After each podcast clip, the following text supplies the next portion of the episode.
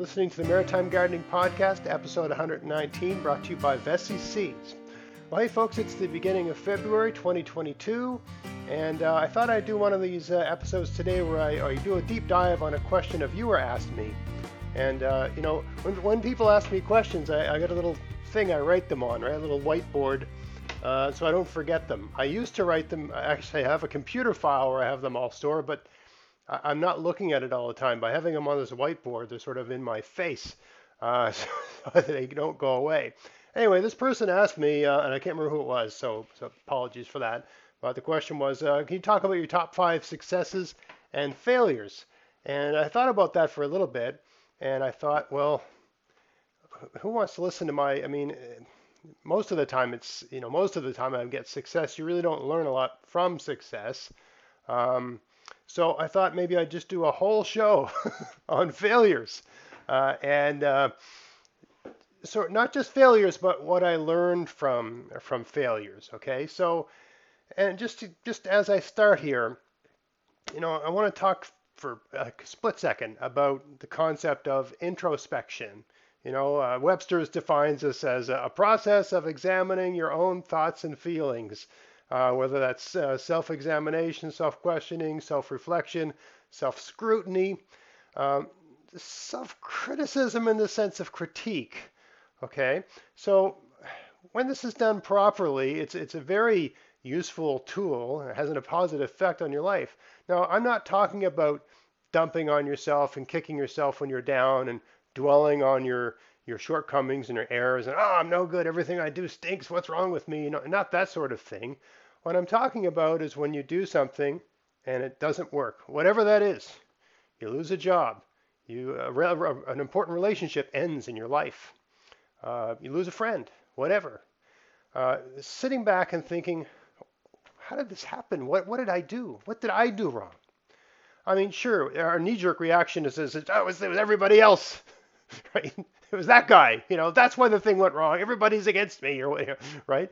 But uh, you know, you do have some agency in your life, right? So, so sometimes it is, sometimes things go wrong and it is everyone else's fault or forces beyond your control.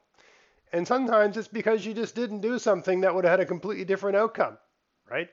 And introspection can allow you to, you know, if you're if you're kind and gentle and forgiving with yourself, uh, introspection can help you uh, achieve growth by examining your your decisions and your choices and your you know uh, how you feel about things and and maybe making you know coming up with a better plan for whatever you're trying to do going forward.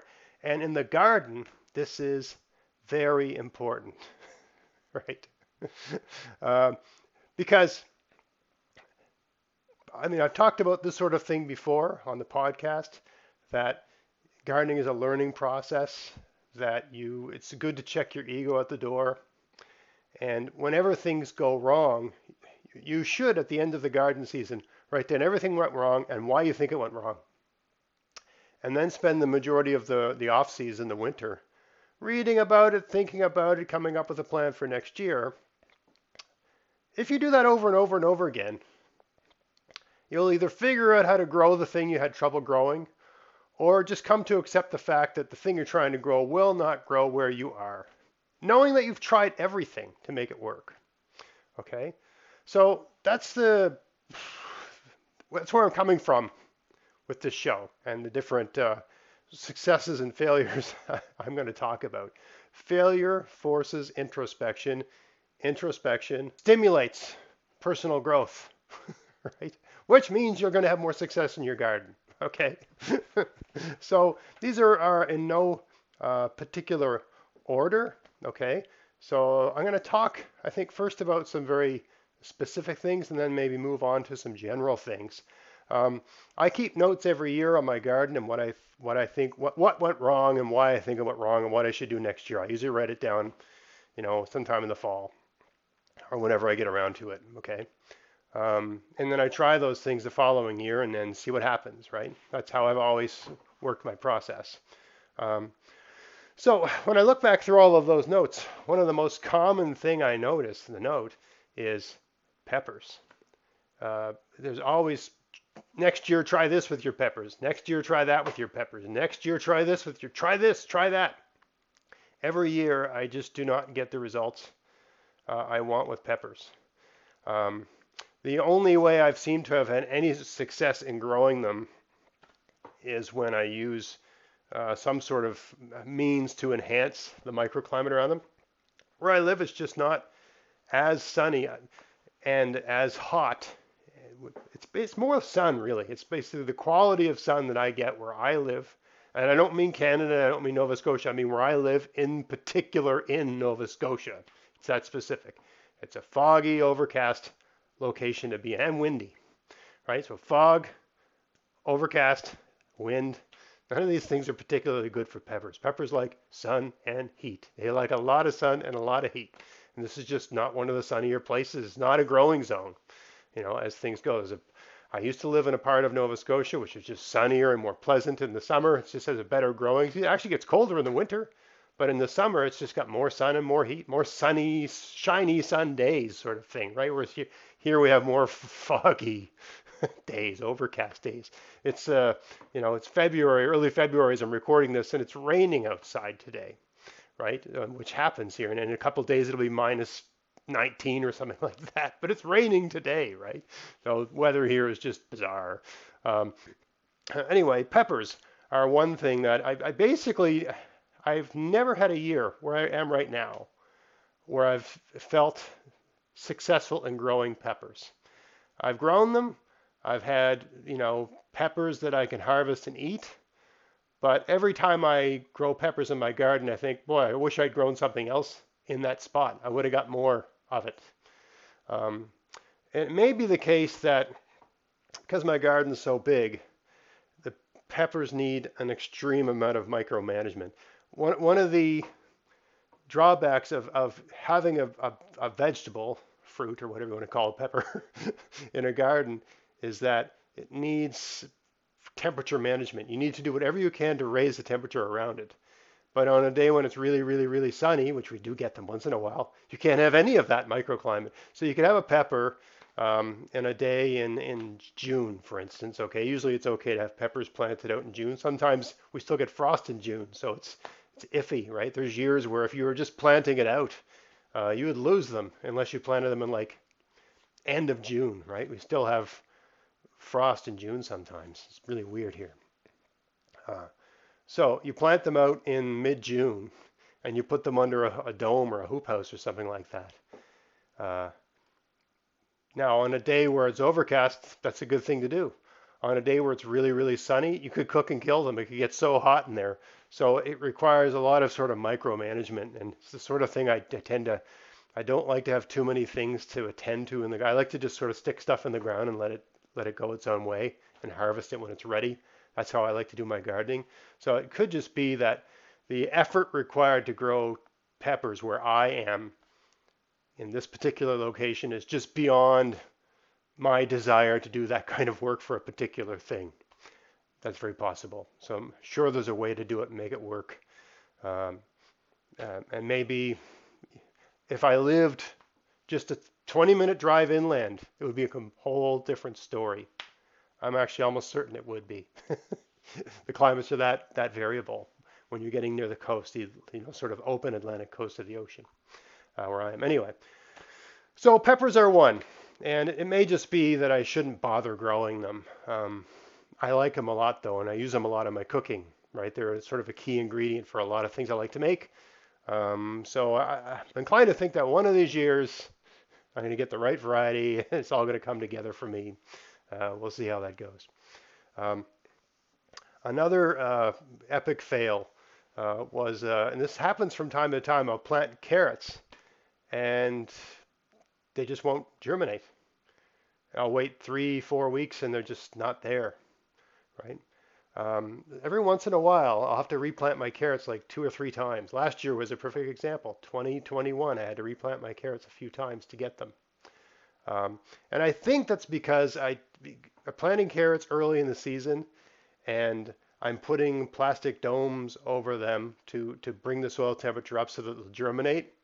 And there's particular days where it just gets too hot. And a carrot seed has a very sort of a particular band of temperature that seed needs to germinate. If you go too hot, it, it kills the, the whole process and basically you've killed the seed. So uh, I think I'm probably I would probably be better off trying to, in try, instead of trying to kickstart my carrots, just plant them when conditions seem right and just let them sort of go about their business naturally. The carrots that I did get to grow eventually did fine and they get nice and big. so there was really no need to do all that extra work. So uh, my takeaway from with carrots is to, to stop freaking around with them and just uh, you know plant them when they need to be planted and don't worry about it sort of thing. Plant them mid-May. You know, I like to try to plant them early April under plastic to get them going an extra month early so I can get them that much sooner. But maybe mid-May is just uh, for where I am anyway, uh, the better time. You know, generally speaking, mid-May. Um, another epic fail was there was a year, I think it was 2015, where we just had this insane winter here. We got big snowstorms in March, uh, really cold, uh, just just a bizarre year, 2015. Uh, I remember the the the ice on the lake behind my house was about four feet thick. There was four feet of snow everywhere. There's just just a bizarre year. I've never seen a year like that since here. Right? Those are unique here. I think when I lived uh, another part of the province, we had a year like that as well. Maybe uh, 20 2007, no 2003 or 2004. Um, I know. Anyway, 2015, I think they called it Snowmageddon or something like that. anyway, what happened is we we had a very cold winter like we normally do, and then we had all the snow. So the ground froze. Right now, there's some snow on the ground, but just a few days ago there wasn't. Right, it really happened on the weekend. Uh, usually, what happens in this part of the province where I live is that it snows and then it rains and then it freezes, double digits below zero, freezing and then it warms up and it snows and then it rains and then it freezes. So the ground turns to ice. And it's not really the end of the world because when April rolls around, there's not a lot of snow around, so everything just the ice gradually thaws all the way down. In that particular year, the, we had all this frozen, basically the ground was ice, and then we had a big layer of snow on top of it. So when it started getting sunny and you know, longer days and all that sort of stuff in late March, the sun wasn't hitting the soil. There's this huge, thick layer of snow. So the ground took forever to thaw. And I'd never experienced a growing season like that before. And nothing seemed to want to grow in my garden. I mean, I just couldn't get anything to happen. And I think really, and I'd only been at this location for a few years, right? Uh, but the previous year I had a good garden. The year before that I had a good garden. So I was really bewildered. Uh, eventually everything started to grow. But there was a period of about a month where I was like, what am I doing wrong? What? There must be some catastrophe. My soil must have collapsed in some way. What did I do wrong? And I hadn't done anything wrong. It was just the, the ground was too cold for things to germinate. Or if something germinated, the ground was so cold it just grew unbelievably slowly. So it appeared as though my soil was lacking nutrients, that it needed something. But it was just cold. just everything was cold. Even if you had stuff growing, like let's say the soil seemed thawed, there was like five inches of thaw, it would be like ice for another couple feet down. That year, there was still ice in the ground at the end of May. Like if you tried to dig into the ground in certain spots, there'd be ice, right? So I learned that year that, you know, the kind of winter you have can really affect the growing season you have in spring if the conditions were such that the ground is frozen and the ground hasn't got any heat. Right? So that year I learned about the importance of having a proper soil temperature, not just for germination, but if you're putting transplants in the ground. Right? If you put a tomato in the ground and it's past the, you know, you basically no more risk of frost, but is the soil warm yet? Right? You could be there could be no risk of frost, but the soil is really really cold. And you put that tomato in the ground, and the, the roots just go like, oh, this is too cold, you know, and the tomato's wrecked, you know, or it survives, but it's stunted and and just not, you know, never achieves its full potential as, as a plant. Uh, so yeah, soil temperature, you know, weird winters affect growing seasons. That's something. I, my whole garden was basically. Uh, it seemed like the whole thing was a failure that year. Like I was really questioning my ability to do this. you know, and I've been gardening, you know, pretty seriously for a long time, sort of thing. But that year it was really bad, and I just thought, man. And I just converted. Like prior to that, I think 2012 or 2013, I converted to no-till. And so I was doubting that approach. But it was just, everything was too cold. Um, potato scab. Uh, I love potatoes. I grow a lot of potatoes. I grow an inordinate number of potatoes. And, and because we eat them, I've got one box of potatoes left from all the potatoes I grew last year. We're down to one box. Um, so we enjoy eating them. They're a great thing to grow. They're easy to grow. But potato scab is something, uh, in my previous location, I never had a problem with potato scab. Never. And when I started gardening at this location, um, if I plant anything that's not resistant to scab, it gets it, gets it bad. And so there's some really, really delicious varieties of potato like Eramosa, or one called Superior, um, that um, it's just not worth it for me to plant those things in here. There, there's ways you can amend scab, um, but that problem just forced me to accept that there's certain things I just can't grow here. And I can only grow potatoes that are resistant to scab. I find the russet, russet Burbank, Kennebecs sort of the best. Uh, I grow Norlands here. They are scab resistant, but they're not scab proof. Like the the Kennebec, the russet, and the russet Burbank are, are scab proof. They don't get scab, right? And there's other ones uh, Purple Chieftain's another good example. They're kind of scab resistant. I grow them, they might get a little bit of scab. Um, not too bad, right? And there's all kinds of things you can do. You can put all kinds of sulfur in the ground, all that sort of stuff. But for me, it's just easier to plant things that don't have a scab problem. They're just sort of immune to it. Uh, but scab's uh, a failure I was forced to confront here. There are varieties of potato I just can't grow because they're they have no natural resistance to scab, and you know I think it's a bacteria that causes that it's in my soil. And sure, there's a pH that you can adjust the soil to, to you know, basically if the pH is really uh, low. Uh, if you increase the acidity of your soil, which is decreasing the pH, you, you decrease the activity of that bacteria or its ability to affect potato. I don't want to go messing around with the acidity of the soil in my backyard.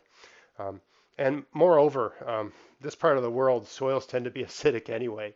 Uh, so, you know, it's they tend to be on the acidic side of things, right? So I wouldn't want to make them. Everything grows really well here. I just I don't. So I wouldn't want to make things more acidic and, and risk that. Um, so it's better to just grow things that are resistant to scab. Uh, next thing is uh, the use of cold frames. Now you might say to me like, "What are you talking about? You've got cold frames everywhere." Uh, but what I'm talking about is is permanent, immobile cold frames, the ones with the, you know, it's like a box with a lid that opens up, right? There was a real craze about these things in the early 2000s, very popular. Um, I actually found I didn't like them. Uh, it's not that I, thing, I grew things in them and I could get tomatoes going early, and I mean they're they're very functional in many many ways, um, but they're relatively small. And uh, they can be useful as like transplanting incubators. Might be useful to have like one in a garden. Um, but once plants get large, like in term, like if I had a cold frame, they can't. They can only be so big because you have to be able to access them, right? To to manipulate the soil and to to weed and deal with problems and whatever's going on in there, right? So usually the cold frame, you know, two feet by six feet wide, two feet from front to back, six feet wide is about as big as you go. You got to put a door on that thing to open and close it. Um, how much can you grow in something like that? When you consider the resources you have to allocate, allocate to make uh, a box like that with an opening door and all that sort of stuff, um, and it really only has room for about like four kale plants or four tomato plants, right? Um, and there's only certain things you can grow in the cold frames because the things you just wouldn't grow in there. You can't just grow anything in them, so your your rotations don't make a lot of sense. Um, you know, it's it's kind of useful as an incubator, I suppose, but functionally in the garden, I got away from them and I just use these sort of little domes and you know all the different things I use in my garden, little portable, movable, microclimate type things. Um, I just find that's better because I can put them wherever I want them. Any one of my gardens any year can be a cold frame if I want it to be. I prefer the versatility uh, of that. And it's also cheaper because you don't need, you know, to build this big box with all this stuff. It's just, it's a different sort of system. Not saying it can't work. It's just for what I do on the scale I'm doing it. It just wasn't practical for me. Um, so that's cold frames. Uh, cabbage. Last year I grew cabbage. And I mean, I got cabbage that I could harvest and use, but it was beset by pests on a scale like nothing I ever seen. Now, was I regularly treating it with, uh, you know, like something like Safer's Endall, which is like an insecticidal soap sort of thing, or you know, various, uh, you know, BTK, a bacteria that, that takes out slug, uh, not slugs, but uh, caterpillars, and I wasn't, I didn't treat them with anything because in the previous year I didn't need to treat anything in my garden with anything. Uh, um, well, I didn't need BTK in my garden the previous year. I did need a little bit of slug and snail killer, and I did need a little bit of insecticidal soap for a few problems, uh, 2020. But really, I didn't have big pest problems. And I noticed a lot of wasps in the garden, so I thought, oh, the wasps are taking care of my caterpillar problem, which they can do. Uh, I literally sit and watch plants with wasps flying in and flying away with caterpillars hanging onto them in their teeth, sort of thing, right? So I, I thought I was just sort of over that problem, uh, but I wasn't. Uh, so uh, I just watched my, you know, so much of the cabbage when I went to harvest them, I had to like get rid of almost half half of it because so much of the the flesh was compromised by pests. Uh, so if I was going to grow, I'm just going to grow collards this this year, 2022, because I find that I use them in much the same way, and for whatever reason, I find them more pest resistant in my location. Um, but if I were to grow cabbage again, I'd have to be more proactive, either using nets or something, right? I'd have to do something. I would have to manage the pest problem for the cabbage in some way. Cabbage aren't going to manage it for me, which is what I prefer. Uh, so really not worth my time in this location. Um, another epic fail I had one year. This is really when I first started gardening here is I didn't have a fence. I had like a little chicken wire fence about two feet high. And uh, then one day I went out and like half my garden was gone. and I mean, most people that grow in locations where there's deer and things like that, they they listen to all the all the rubbish suggestions first. Oh, just pee around your garden put some of this, you know, put some lemon juice or whatever, you know, all these different things. People just sprinkle a little bit of this around, this magic dust or that magic dust. Just do that, and the deer won't come around because they're scared of it. That's fences keep deer out. You know, all this other stuff. Um, you'd be surprised what they can get over if they've got if there's a good meal, right? Uh, also, where I live, it rains all the time, you know. So even if it doesn't rain, there's like a light, you know, sort of dew. So, you know, if you, if I if I were to do a urination line around the perimeter of my garden, that'd be uh, 200 feet. That'd be impressive in and of itself. Uh, I'd have to be doing that all the time. I'd have to do all my business out there just to keep that going. And of course, if it rained, the whole thing would be shut down, right? So it's just it's just pointless, right? You need a fence. So I learned the hard way: get a real fence around the garden, and maintain that perimeter, or you're not going to have a garden. There's no garden with no fence. That's just the way it is. Uh, apple tree.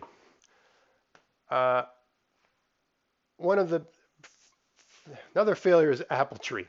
okay so I had my apple trees tip over. Both of them, all of them tip over.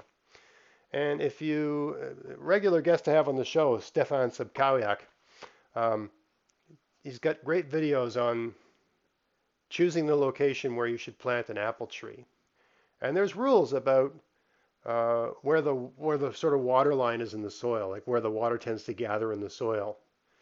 and you don't want an apple tree in in in water. In you do not want to plant an apple tree in soil that's overly watery. it's the best way of putting it. And uh, and that's the kind of soil I have. It's it's just not where my garden is. Is not a good place for planting apple trees. Now I thought to myself, well, I mean, in nature, there's play, you know, apple, rules get broken all the time, and there, I'm sure there are wild apple trees growing in places where the soil conditions are such that it should really shouldn't be planted there. And that is true. And probably one in a thousand of them grow, grow well. And the other 99,000 uh, tip over like mine. so you get really soft, soft, wet, wet, soggy soil, and you got a really, really windy day, and the roots get pulled right out of the out of the ground. That's what happened with basically all my apple trees. The only one that I've of my original apple trees that has survived is basically tipped over and I pruned it so it start growing back up again. so it literally is tipped and it just kept going. All right, the next thing is not thinning.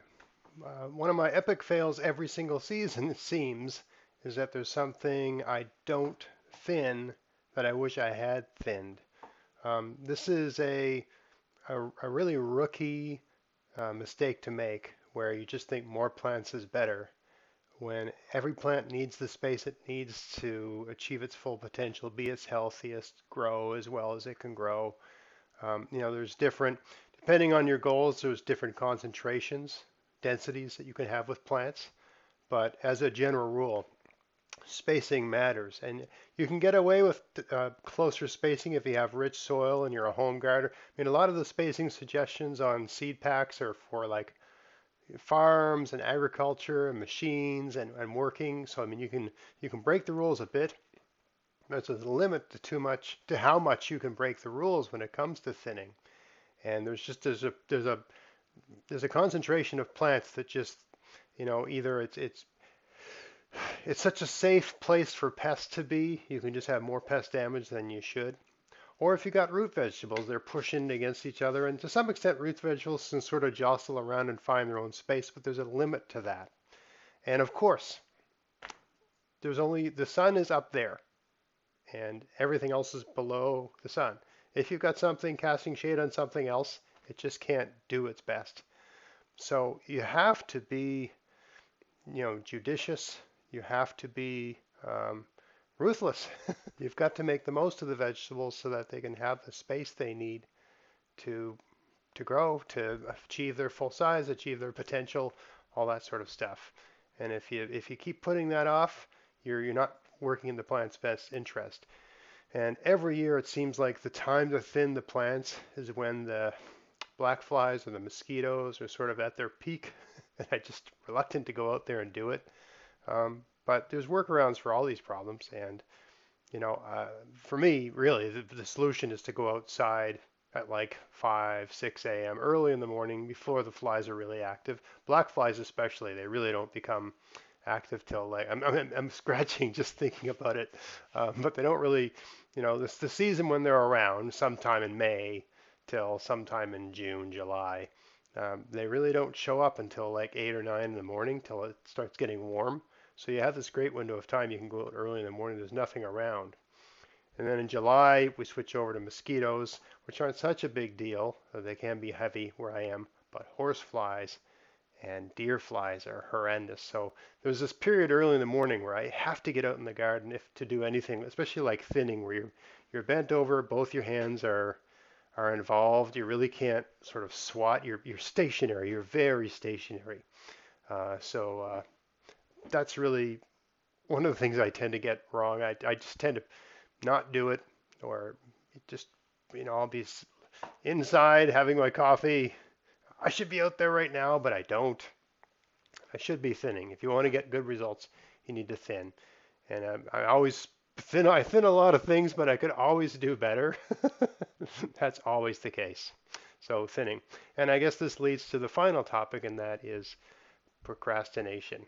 Uh, one of the things I, I get wrong every year is just putting things off and putting things off and putting things off. I think I'm better than most at not doing that in my garden, but there's always room for improvement. I always have regrets. I, you know, I talk about the introspection. uh, I always, when I look back at my, when I look at my garden at various stages in the year, I said, I should have done that two weeks ago. I really should have done that two weeks ago. Whatever it is, you know, or there's something I, sh- I should have thinned those. Look at the size of them; they could have been twice that size.